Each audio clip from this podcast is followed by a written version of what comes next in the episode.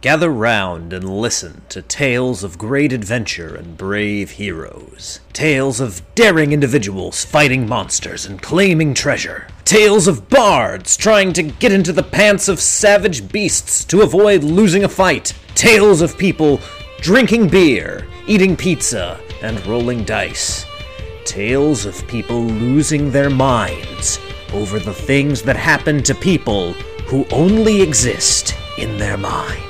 This is Rollin' Bones, and I am Ryan Howard.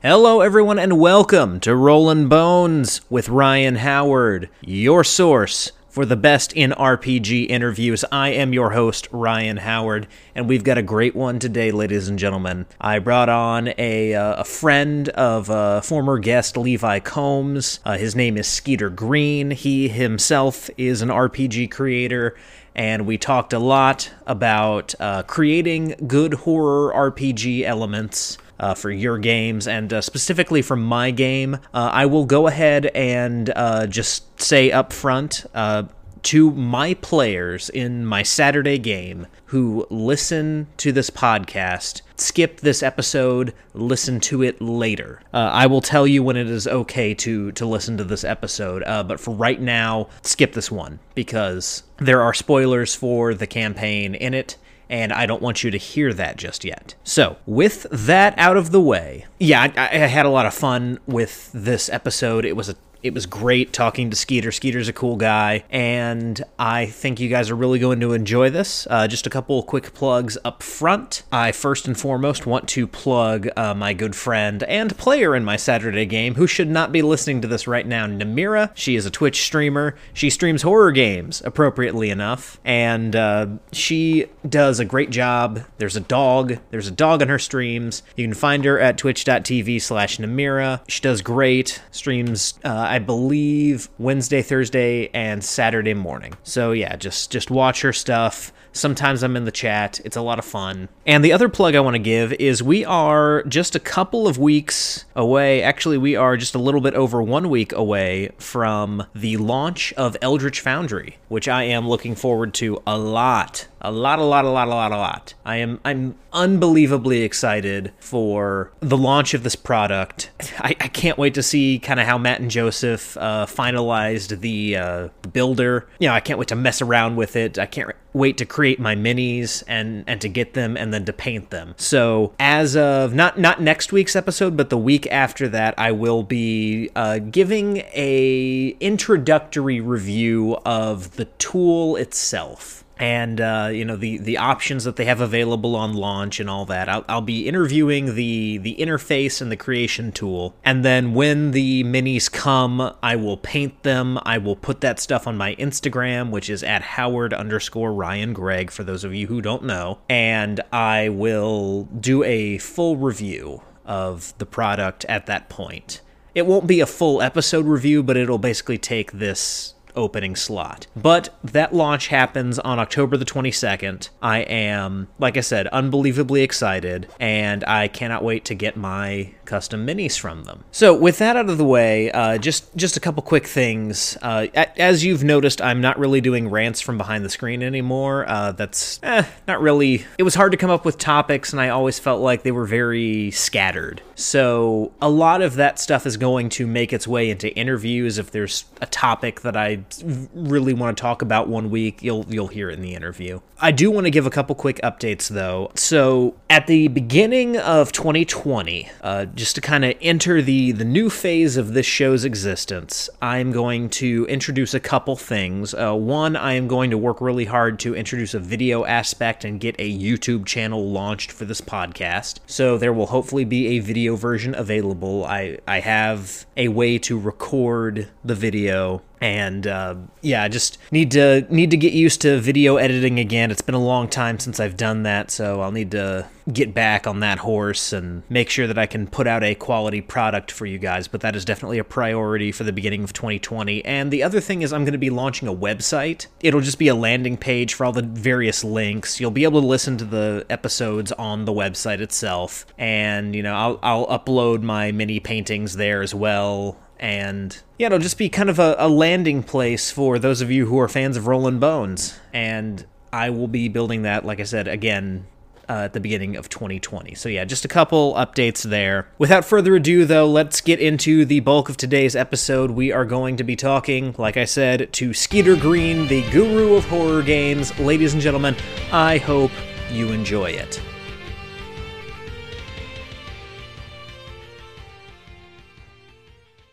All right, ladies and gentlemen, as promised, today on the show we have a man who is described to me by Levi Combs of Planet X Games as the guru of horror RPGs. He's a liar. He's full of shit. ladies and gentlemen, Mr. Skeeter Green. Hello, everybody, and thank you, Levi, for the uh, for the awesome opportunity here. I appreciate it. Yeah, I wanted to have some kind of Halloweenish themed episodes in the month of October. And one of them I have booked. I'm keeping that one as a surprise until the week before when I announce my episodes because it's it's kind of a big deal. But then the other one, I wanted to kind of do an episode where I discuss horror because I'm wanting to incorporate horror elements into my Saturday game. And so I approached Levi and I said, Hey, would you be interested in coming back and doing this horror episode? And he said, Yes, but there is someone who's better equipped for this, and that was you. Oh, well, I appreciate that very much. And I have my fingers crossed that your special guest is someone from Chaosium because I do love those guys so much. If, if, you're gonna if you're gonna have a Halloween episode and you have any poll, you you want to have Chaosium on board. That's that's just my personal two bits. Unfortunately, it's not one of those guys. Oh um, damn! Now you're stuck with me. but no, it no, is, It'll be it'll be fun. Yeah, it, it's going to be a, a really cool episode. But of course, this will be a really cool episode. So it will definitely be interesting. I can mm-hmm. promise you that. All right, so Skeeter, we're going to start this interview the same way we start every interview with the same uh, introductory questions. So, first and foremost, how did you get into RPGs? That was a long time ago in a galaxy far, far away. the The interesting thing is, I actually know exactly when it happened. Mm-hmm. There was, um, so I'm from Seattle, Pacific Northwest. My family was watching the uh, Seattle Supersonics play for the NBA championship at my aunt and uncle's house. I got bored because at that time I was like seven or eight years old. Hmm. Went downstairs to see what my cousin was doing, and him and some of his school friends were uh, sitting on the floor. They had all these papers and shit spread out all over the place, and they had these cool three little books, and they were telling stories. And I, I have always been into stories. So I crashed down there and started listening to them. And then they actually told me it was a game and uh, they let me roll up a character and play. And I, of course, died, you know, almost instantly because they had me go forward and uh, deal with some traps and whatnot, not really informing me that, oh, yeah, you know, this isn't a story. This is a game and you're going to die if you don't know how to play it. And guess what? You don't know how to play it. but that was actually really good because it pissed me off and it made me want to learn everything about this game. So um, I got to borrow one of his books and I took it home and devoured it and just kept borrowing stuff and, and kept getting into the game. And then eventually I got uh, the player's handbook. So the little the little books that I'm referring to are OD&D. This is old, old, old, old school. Then the first edition AD&D Player's Handbook, and then the Dungeon Master's Guide. And then I just sat there and read that for you know a decade, and that was my start to D&D. Gotcha. And and 40 years later, I'm still a D&D nerd. And so these were the these were the brown books that yeah that this yeah this was this was the box set which to this day i swear to god i wish i still had those books from him. I ended up getting a lot of his d&d stuff and uh, uh, yeah if, if i had that box set i would uh, i would be a very happy person right now. It's it's funny how many people's d&d stories start with my older brother or older cousin essentially used me as the crash test dummy in the in the dungeon. Well i don't even have that cool of a story because my cousin is actually younger than me and and and all of his school friends they were they were in the advanced classes in their particular school you know mm. and i was just the you know the big kind of jock not the smartest tool in the shed type uh, i eventually which is a great thing for d&d that actually made me pay attention in school and look up words that I didn't understand. And what are all these terms? I don't know what any of this is. And I did the research on my own. And uh, my wife is a school teacher, and fortunately, she's in the other room, so she's not going to hear this. I learned so much more from D and D than I ever did in regular school. Mm-hmm. Between D and D and movies and television, that is the education that I got. I would I would see an idea or hear a story, and I'd be like, I need to know more about that. Mm-hmm. And and I just did it on my own. And I read these stories in school when I was supposed to be paying attention. See, I wish I had uh, gotten into D and D before college, and I probably would have done better in in my math courses in high school if I if I'd been into D and D at that time. Yeah, it's um, there's depending on which version of d&d and i'm not about starting edition wars but you know mm-hmm. there there are the more number heavy versions of d&d and it definitely i mean sometimes you need to put an algorithm together to figure out what your you know skills are and that that is just strictly d&d other game systems like call of cthulhu you know is because really for me those are the only two game systems and i know i'm going to get a ton of hate about that but i know what i like. It's like art. I can't describe it but i know what i like Mm-hmm. Gotcha. So it, it's funny you mention D and D and Call of Cthulhu being the only two game systems, uh, because the next question I have is, what is your favorite game system?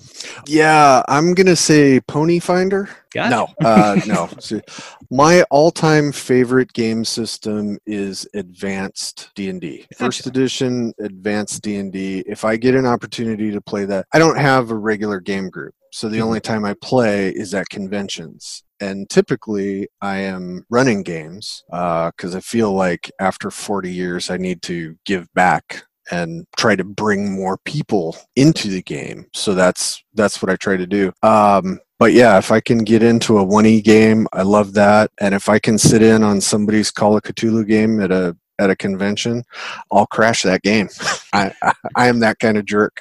Mm-hmm. well, yeah, those um, D and D in in pretty much any version or generation and Call of Cthulhu. Those are my those are my go tos. Now, aside from your uh, your your first meat shield character that you described, uh, what was the first character that you played that you actually remember? Probably character. God, it had to have been in the first half dozen characters I ever played because I was I was back down in that basement and I was playing with those guys and we were playing the Hidden Shrine of Tamoachan or however you pronounce it. Everybody gets so wound up about that. but I got charmed and murdered by the party.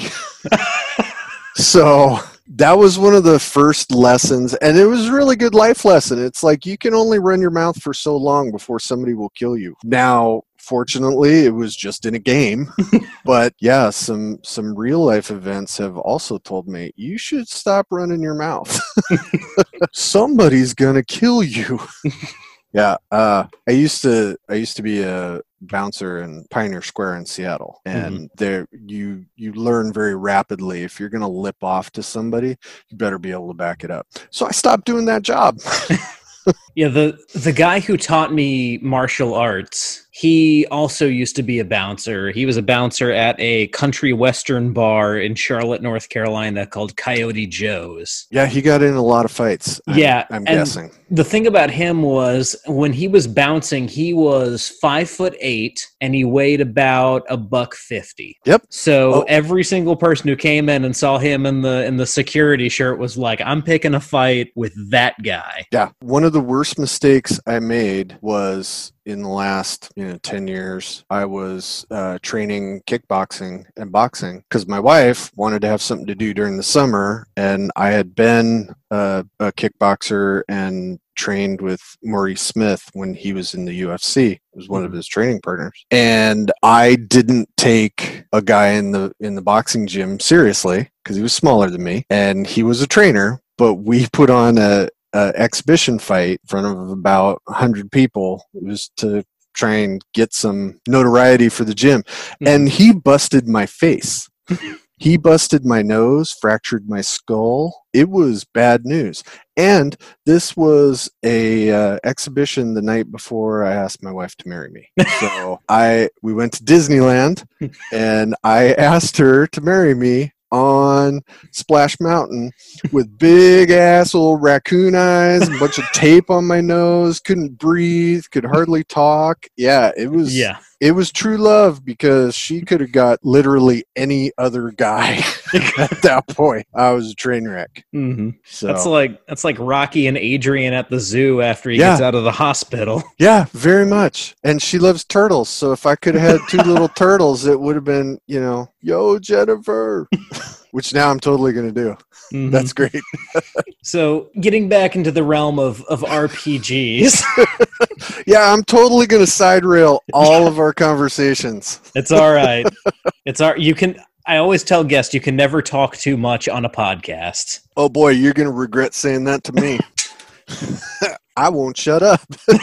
okay, back to RPGs. Yeah. I'll try to focus. So uh, describe your play style both as a player and as a GM. My style as a player, large, and I guess it's it's both ways. My style as a player is uh, tends to be a disruptor. Like I tell everybody, I am an agent of chaos. like me, Skeeter Green. So when I play a character, it's my attitude in an avatar that has different abilities, but it's Mhm. always my attitude. I'm not one of those people that plays, oh, I'm going to be a halfling and I'm going to act this way. It's like, no, I'm a halfling, but I still talk and act exactly like I do.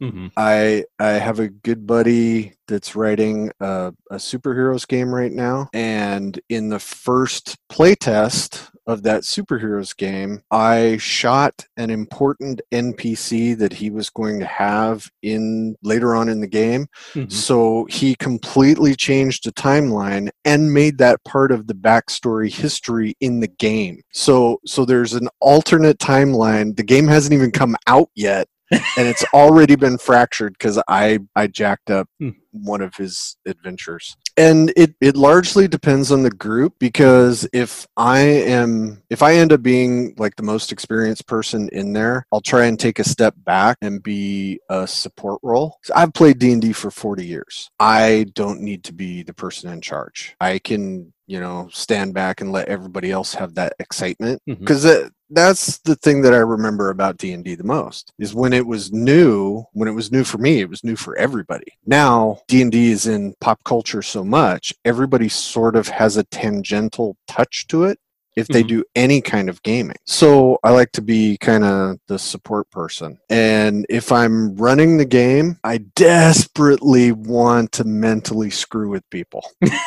I want everybody to have a Mhm. good time, but I want them to say, "I did not expect that at all," and and in a good way. You know, Mhm. I don't I don't want to put out a shitty game, but I I also don't subscribe to the okay, we're going to go from point A to point B to point C, and the game is over. I want it to be, hey, here's point A. Okay, what do you want to do? And if they say, oh, I want to burn a village down, it's like, all right, you light a village on fire. Oh, guess what? The militia that was out training, they're coming back. Now we're going to have a kerfuffle. mm-hmm. you know, and you can the thing about GMing for a long time is you've got a bunch of tricks in a bag and you can you can kind of maneuver and manipulate and handle players and just tell a big story. That that's the most important part for me is when this is done, if somebody was transcribing the the whole thing, it would be an epic tale. That's my most important thing. And always with the messing with people's heads. mm-hmm.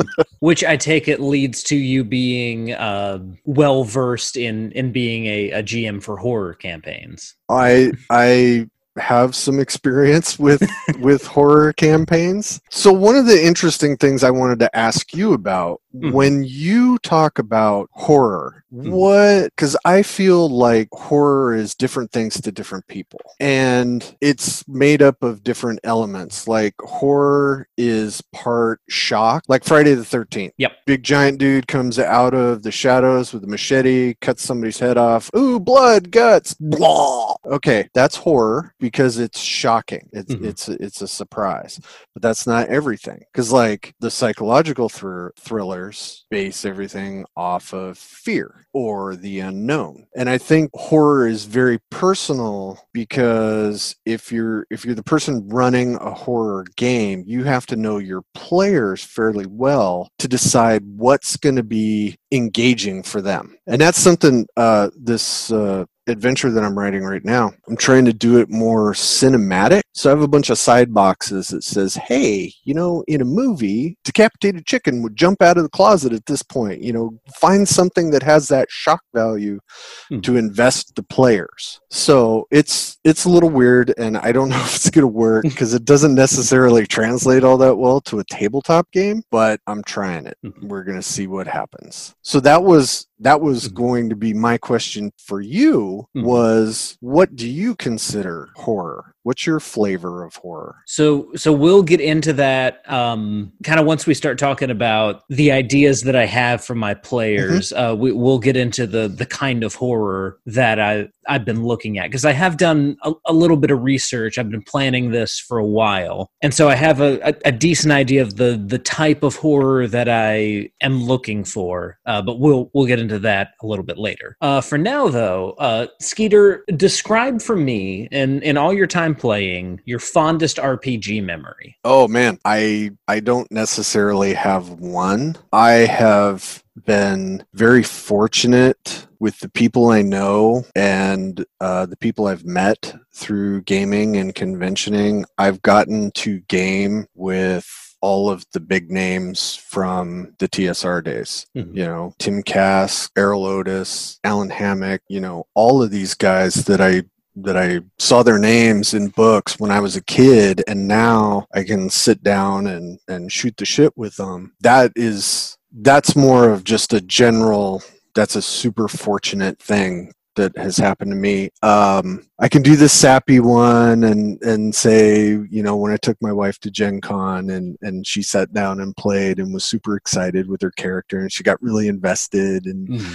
she's very bubbly and I'm like pit of hell in a human form. So our our duality surprises a lot of people. Mm-hmm. But I think in general, the best part of RPGs is when you see like a young kid play a game and really like it. And then you know, all right, we've got that one. Mm-hmm. That kid's going to be a gamer forever. Just because it it meant so much to me when I was a kid. I mean, I didn't have a super lot of friends and was very introverted, so like all I had for a lot of time was D and D. Mm-hmm. So um, seeing that other people can enjoy it, and of course, you know, all the years of working with Necromancer games and Frog God games, putting out those books, and then seeing that people loved it. I mean, they took it and they made it theirs, and their group of friends is together, and you know, I hear stories about oh we've been having this campaign for you know going on 20 years and and and these books are a huge part of it and all that stuff. And it's like oh my god there there's nothing better than that. Um, the the singular one moment that now that i've filtered through all the other ones was uh, at gen con 50 um, i was having a hard time in rpg business land and i wasn't going to do it anymore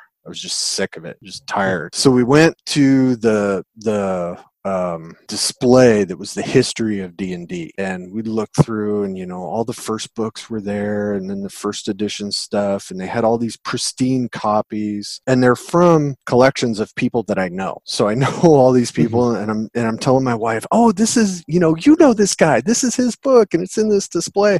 And we go through you know it's just a chronological timeline of all this stuff. And there's you know dwarven forge stuff in there stefan pokorny because my wife knows who she, who he is and so i'm pointing all this stuff out and we get around to the end and that's like modern stuff mm-hmm. and i'm looking at this book in the glass case and I'm, I'm, I'm like what the hell is that and it was the copy of bard's gate from frog god games that had the actual metal covers they're they're quarter inch steel covers. It's just this weird, audacious book.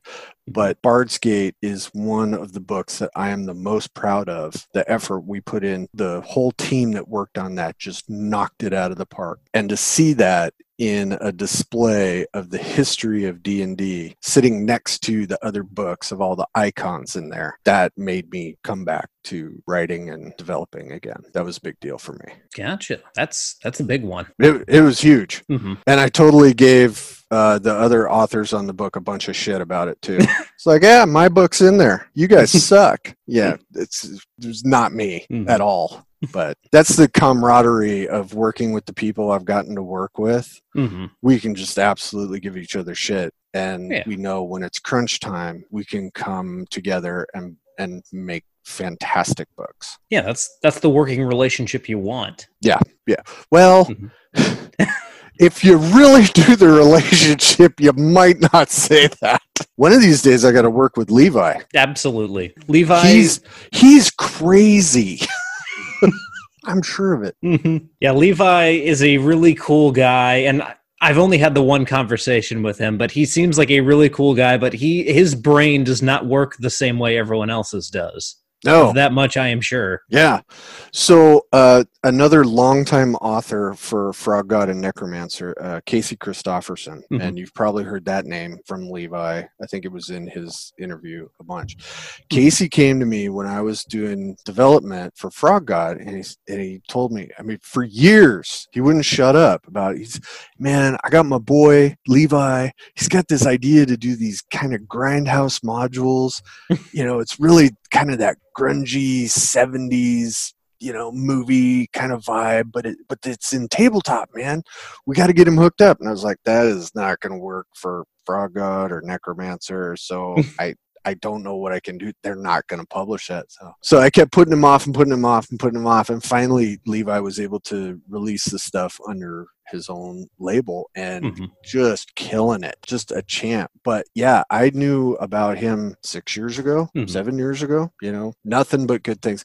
And Casey is arguably one of the most prolific RPG writers ever. Mm-hmm. And he can draw, which which is me giving him shit because he's an art teacher and and he he's been art director on a bunch of books and he can draw. Mm-hmm. I mean, it's all right. it's nothing special. Well, we've we've had a lot of positivity here. Um, unfortunately, we now have to we now have to sink that ship um, because in RPGs, torpedo the fuck out of that. yep. In RPGs, we have a certain type of player that we around our tables have come to call that guy. What is your best slash worst that guy story? I've got a bunch. The the one that I tell people about is when I was running a, a blind game at Gen Con. Um, Frog God Games was there. We were all we had to run a game because that was just how Gen Con worked. You had mm-hmm. X amount of time you had to fill. So I said, All right, I will run a Pathfinder game. So I submitted a game for four to six people for a four hour slot. According to their arcane formula at the time, that wasn't correct. So I ended up with a table of 12 for six hours. So, uh, yeah, unbeknownst to me. So I get there, I get to this table, and I'm huge table, and everybody's there. And it's like, oh, all right, man, the champ is here. Let's do this. So we start going, and I, I swear it was not 15 minutes. There was a couple off to my right, guy and girl. They started having um, relationship fight right there at the table and we're not quiet and we're not subtle oh, and God. i mean it got super awkward so so at the one hour mark i was the good gm and said hey uh, let's all take a five minute potty break. Anybody get some snacks, anything like that? So they got up and stormed off in separate directions. I'm like, well, shit, I can't corral them now. Everybody else stayed at the table, and I'm like, I am sorry. I don't know what to do. I am trying to make this cool for everybody else. And they're like, just save yourself, man. Just kind of everybody else at the table was cool. But yeah, that went on for five hours. Some of the time they could pull it together and actually play the game, but it it was awful. and I'm sure if if they if they were not married, they broke up after that. If mm-hmm. they were married, they probably got divorced. It was bad. I mean, we are they were talking about inappropriate. it, it was awful. And and I mean, every convention has you know that guy who mm-hmm. knows more than you do and needs to point it out. I'm like all right cool. You you feel awesome about pointing out that i don't know everything about this obscure rule? Cool. At least you had a good time that you you tried to take me down. I'm going to forget you instantly so. But in general I I kind of have a spiel that I go through before mm-hmm. the game even starts, and it diffuses a lot of that. Uh, I typically also like to I tell people the first half an hour of the convention game because because it's completely different with convention games because you have yep. a set time and you know people mm. are trying to get to other stuff. So I, I try to make it pretty casual and I have like the first half hour be okay if you want to create your own character you are welcome to. If you want to use these pregens that I have made, you can use those. If you want to alter the pregens, it's basically the whole character creation process because I mm-hmm. think that's a very important part game because it lets people ask each other questions without being, yeah, I'm getting in your business. It's like, mm-hmm. well, tell me about your character. What's your character idea? And then it loosens people up, and then the the rest of the game flows so much easier until I start killing. Yeah. then it gets weird. Mm-hmm. because I don't mean their characters. Like I'll just take one person out. Machete. Yep. Boom. Your shit's gone. No, I have never actually killed a player at my table. I sometimes feel like I have to make that very clear. There's a lot of jokes from mm-hmm. from my friends about uh, burying bodies and, and plastic bags and shovels yep. in cars and stuff like that, mm-hmm. which 100% legitimate. I have all of that in the back of my car. Yeah. Fortunately, anyway. Fortunately, the one time I ran a convention game, it went incredibly smooth. So good. I will. I will someday be doing that again. Yeah, yeah. No, please. We uh, we've got sort of a posse that do a lot of conventions. Mm-hmm. So please feel free to come on by and, and join our caravan of miscreants. Mm-hmm. Yeah, I'll definitely be at next year's Gen Con. Uh, I'm, I'm, I'm never going a- back to Gen Con, so you're on your own with that one. Yeah. I'm making that a priority, but then uh, just I, am in uh, the Nashville, Tennessee area. So oh, okay. Anytime you, def- you guys, you should have, definitely go to Gary Con. I, have heard a lot about Gary Con, and Gary I would Con, love to go. On Halloween, we're also going to be at Gamehole oh. in Madison, Wisconsin, and I cannot say enough good things about Gamehole Con. That there are definitely some memories and some interesting stories about Gamehole. Mm-hmm. Like the, the first time I went to Gamehole was the I wasn't going to go, and uh, Frog God Games was there, and they were doing a booth and all that stuff. And it was like it was like the day before. And mm-hmm. I, I talked to my wife and I'm like, shit, I really want to go. And she's like, go. Get on a flight. Just go. So I booked a flight. It was a 36 hour turnaround. So I was flying out. I stayed the night and then had to fly back the next late night. But I got I landed in Milwaukee and had to drive over to Madison. Have never done that before. And goddamn, it gets dark on that freeway with with all the cow fields. Yep. There are no other people out there. Uh, but I got uh like a spontaneous bloody nose as I was driving, Ugh. and it just gushed. so I show up at the hotel, and I. I'm calling some of the people that are with Frog God, and I'm like, I don't have a room. And they're like, Oh, you're staying with me? And I'm like, I'm covered in blood. There is blood everywhere in in the rental car. And they're like, Jesus Christ, what did you do? so and I get out and I'm trying to explain. So I had this flannel, this red flannel shirt, and I figure, okay, no crisis. I put it up to my face to stop this. I have managed to wipe blood all over my head. It is all over my clothes. It is all over the front of the car. I'm like, there's going to be some regular Wisconsin State Patrol dude going to pull me over and just shoot me on sight and bury me in one of these fields. But yeah, that that was the first that was the first Gamehole, and I've been back ever since. Alex and the crew run a top shelf convention. I'll definitely have to give that one a shot one of these days. Yeah, it's it's fantastic and a lot of special guests. Ton of the ton of WotC guys go. Um, bunch of uh, the old TSR people who still live in Wisconsin. They all come down. I think there's like 80 million people that show up. No, I, I think there's like 30,000 people or some some Mhm. some ridiculous number. It is Yeah. grown hugely every year. I mean, yeah, I've been to Dragon Con, so I know how Yeah. a hundred thousand people can feel like a hundred million. Yeah. Yeah, the last time we went to Gen Con, Gen Con 50, I think it was 75,000 people, and I swore I would never go back. I mean, it's a great show. It's Mhm. it's it's a blast, but that's not for me at this point. Gotcha. Well, Skeeter, there are some lovely things that are a part of RPGs, but then there are some things that we just have kind of accepted that are maybe a little bit annoying. Some of these RPG cliches that we seem to have to deal with in all of our games. So, Skeeter, what is your least favorite RPG cliche? Alignment. I hate that with a passion. Just probably because I'm so schizophrenic. I Mhm. mean, I I understand the concept of guiding principles and I think if it if alignment was presented as a guiding principle that Mhm. that would make more sense or even a sliding scale like you start at neutral and whatever actions you do it would be like a, a chart like well uh, apparently i've done enough good deeds i'm i'm fucking paladin today Mhm. i know that's not how it can it can actually work out but i i think pigeonholing somebody pigeonholing somebody's morality for the life of their character is unrealistic and and that could very well just be because i'm such a train wreck personally uh,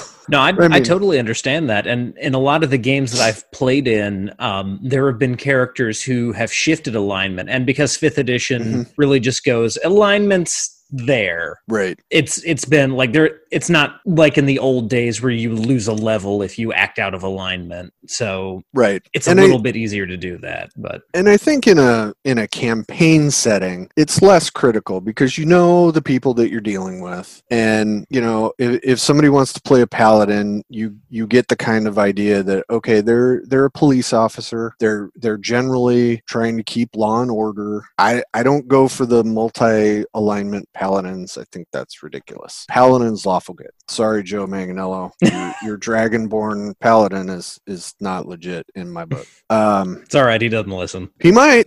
Who who knows? Uh, at GaryCon, I was supposed to run. A, I did run a game that he was supposed to be in, but he got the flu and and couldn't make it to my morning game, which made me very sad. No, he's and he's a really good dude. Mhm. He he would he would give me a noogie because he's nine feet tall. So yeah, alignment is always the thing that I have the hardest. I'm very situationally ethical, so yeah, alignment is a is a hard one for me. Which Gotcha. kind of of all the D and D mechanics, that is probably the easiest to throw away. Yeah, for for and descending armor class, the way God intended it to be. I know ascending is so much easier to keep track of, but I Mhm. just bums me out. Mhm. It hurts my little shriveled raisin of a heart. Gotcha. Now, the last of our introductory questions, and Skeeter, this can be as philosophical or as sophomoric as you want it to be. If you could put Penis! any, if you could put anything on a T-shirt, what would it be? a penis. No, actually, uh, this is very funny that this is one of the questions. Um, a good friend of mine, Zach Glazar of Frog God Games, he is the mm-hmm. chief operating officer, COO. It, it's him doing the job I used to do, only doing it like a professional and a thousand times better. So in a in a chat, um, he was saying he was going to do something or he didn't do it, and I said, "God damn it, Zach!" And that became a thing in our little group of friends. God damn it, Zach! So one year I put "God damn it, Zach" on some T-shirts.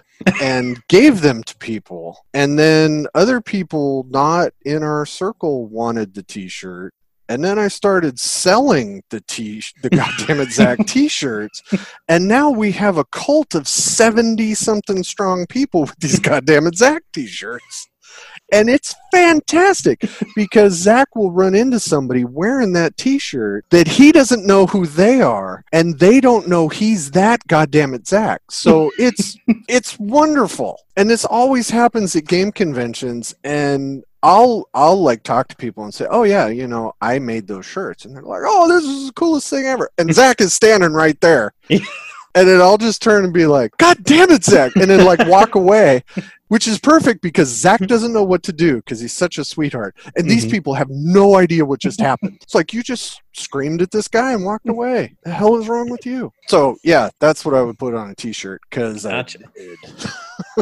Gotcha. Well, now uh, now that we're through the introductory questions, uh, now I will answer the question that you posed to me earlier, as far as uh, what kind of what I mean by horror. And uh, so I'll start by telling you kind of the makeup of my Saturday group. It is my wife, and Ooh, it is got to be delicate right there, right yes. off the bat and it is two of her very good friends who were both in our wedding and all three of them it is their first actual d&d campaign and so they are all uh, my my wife especially, and uh, one of the one of the others actually streams horror games on Twitch. So they're they're all into horror, okay. and I wanted something that would kind of appeal to that. And what I settled on, uh, because the world that I'm in is basically two continents are on the brink of war. And the idea that I had was that this war was entirely manufactured by this, for lack of a better term, almost a, a servant of Cthulhu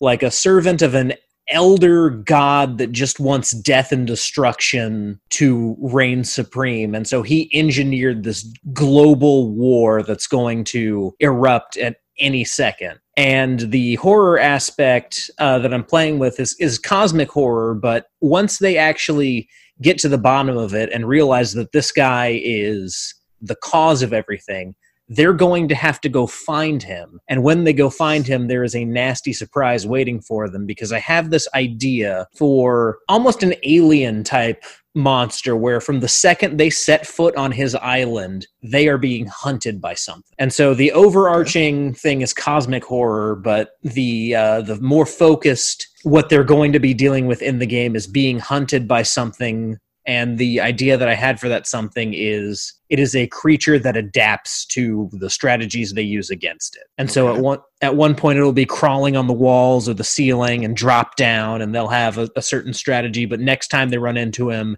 he's flying and then the next time he comes out of the water or something like that. Yeah, no, I am 100% behind this. Mm-hmm. Um, the fact that you have cosmic horror being led by a guy basically boots on the ground. Is mm-hmm. my love of HP Lovecraft. I I honestly don't give a shit about the HP Lovecraft monsters Mm-hmm. And I mean, Cthulhu, everybody loves Cthulhu. Hastur, you know, all of these, they're so beyond what people can do.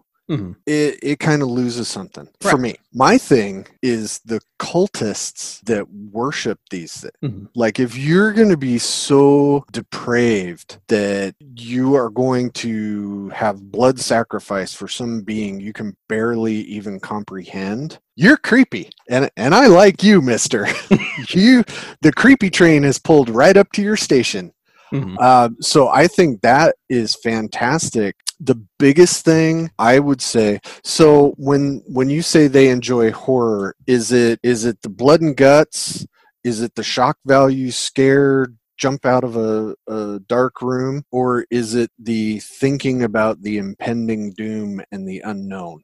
What what's the part mm-hmm. that grabs them the most? In your So the the thing that they seem to enjoy the most is kind of the horror atmosphere, the the mm-hmm. the feeling of constant dread, the feeling that kind of the thing you were talking about, the the beyond. There's there's this overarching darkness that right. is inescapable. So, like I was saying earlier about horror being a stew, I think I think you have the shock value because you have to have something unexpected. Mm-hmm. That that's that's a hallmark of horror. Um, also, having something that is unknown. So uh, the implication of what's coming after him. So, so much more atmospheric.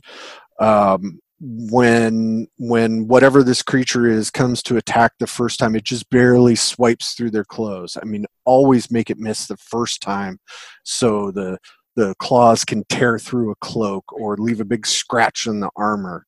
Because mm-hmm. one of the things I can't, I always have all these great quotes, but I can never remember who actually said them. And it, it might be Stephen King. Nothing that you write for horror is going to be as terrifying as what they are thinking in their head. So so you you can't describe something that's going to be as terrifying as what like your wife's friend is going to think about like if you say you know you're you're approaching the edge of a forest and there's some tall reeds and grasses and it seems like they part but you can't see what's between it in the darkness and then it closes up mm-hmm. they're going to have a vision of this you know giant 16-eyed monster that looks like a spider and pennywise is one of its legs and you know that yeah. they they are going to go way off the rails mm-hmm. and so that's where you have to kind of pull back and just give the very vague descriptors to set the atmosphere and then what I like to do is have bad guys that are recurring. Mm-hmm. So, you know, they come, they make an attack and the the players start to or the characters start to win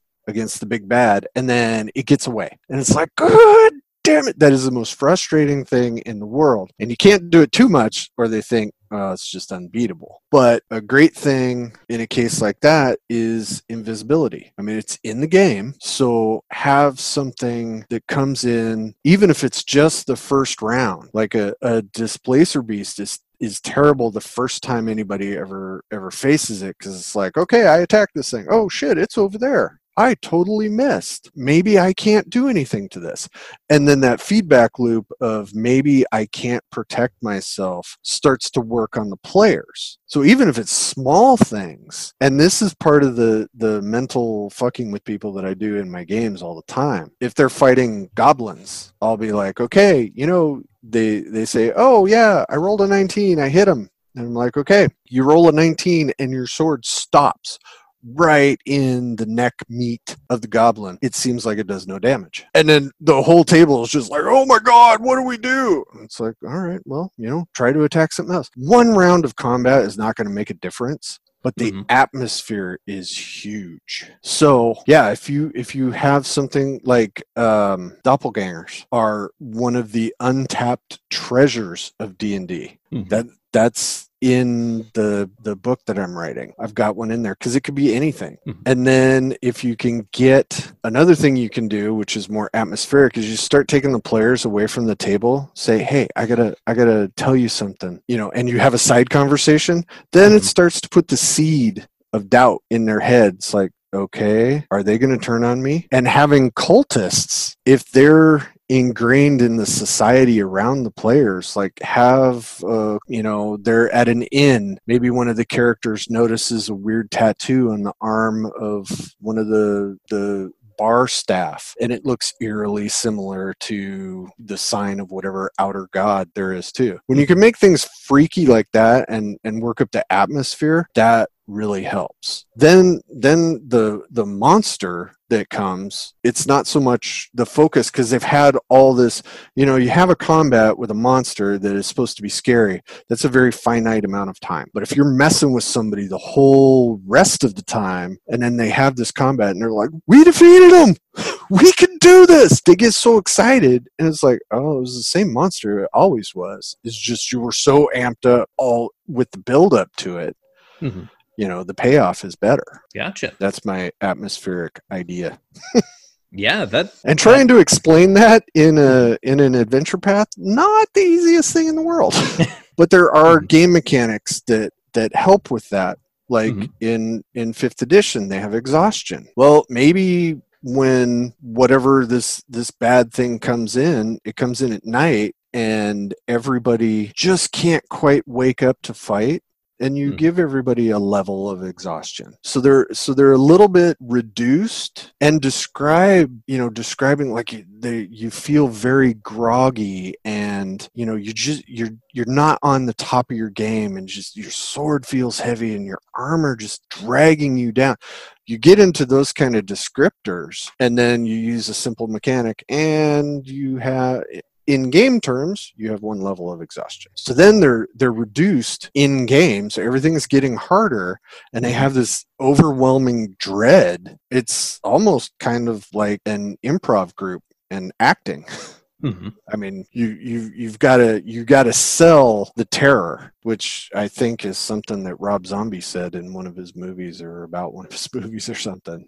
I mean, mm-hmm. you you really gotta. It's a performance. I mean, mm-hmm. you're playing a game, but as a GM, especially in horror, you you have to get player investment. If you don't have player investment, you might as well not even do it because then it's just they're like, oh, that's silly, and then they ruin it for somebody else. Mm-hmm. So that has been my experience with Scary-ish. Well, Skeeter, we are running up against our, our time here. So I am going to turn the rest of this episode over to you to promote anything that you have coming up, anything you want to talk about. Uh, go ahead the floor is yours. Um, i my company sgp has put out a module crypt of the science wizard. Um, it's uh, i again it was one of those sci-fi authors that said any sufficiently advanced society science is indis- indistinguishable from magic. That mm-hmm. between that and dr doom i, I kind of had this idea for a for a big bad guy and that's what i wrote. It's uh, kind of an egyptian flavored temple temple that has a bunch of traps in it, and they are not the traps that are supposed to hinder you. These traps will freaking kill you. And uh, I've I've play tested it a number of times, and nobody has found this the secret middle nougat of the candy bar. so it's mm-hmm. it's been pretty deadly. Uh, I have another uh, adventure series, not using Adventure Path because I don't know if that's copyrighted by anybody, any particular company based here in the Northwest. But it's it's trying to get the characters and the players to catch a serial killer and it's not all that easy to write a, a cinematic serial killer chase mm-hmm. um, there's a lot of investigation so the first the first part of the adventure is kind of slowish just because you're gathering background information mm-hmm. but when the floodgates open the floodgates freaking open Mm-hmm. And the the last part of the um, the last part of the adventure is a murder house. I mean, we could call it that. I suppose it's haunted in the in a very abstract sense, but it's gory and bad mm. stuff will happen to you if you if you mess up. So uh, yeah, that's what I've got going, and uh, I'm going to be interested to hear how your campaign shakes out. Gotcha, absolutely. And uh, time really got away from us in this episode. Uh, I, I would.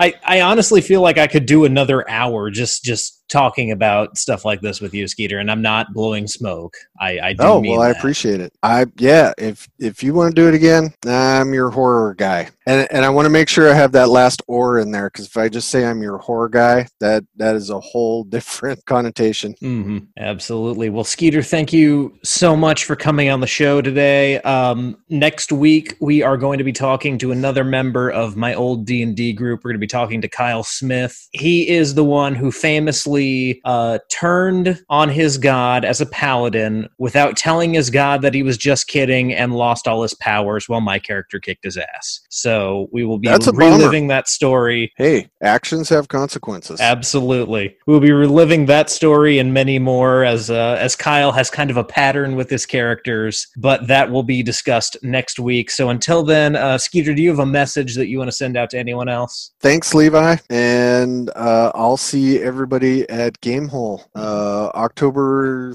31st through that Sunday. I don't know. I'm I, I'm I'm not paid staff, man.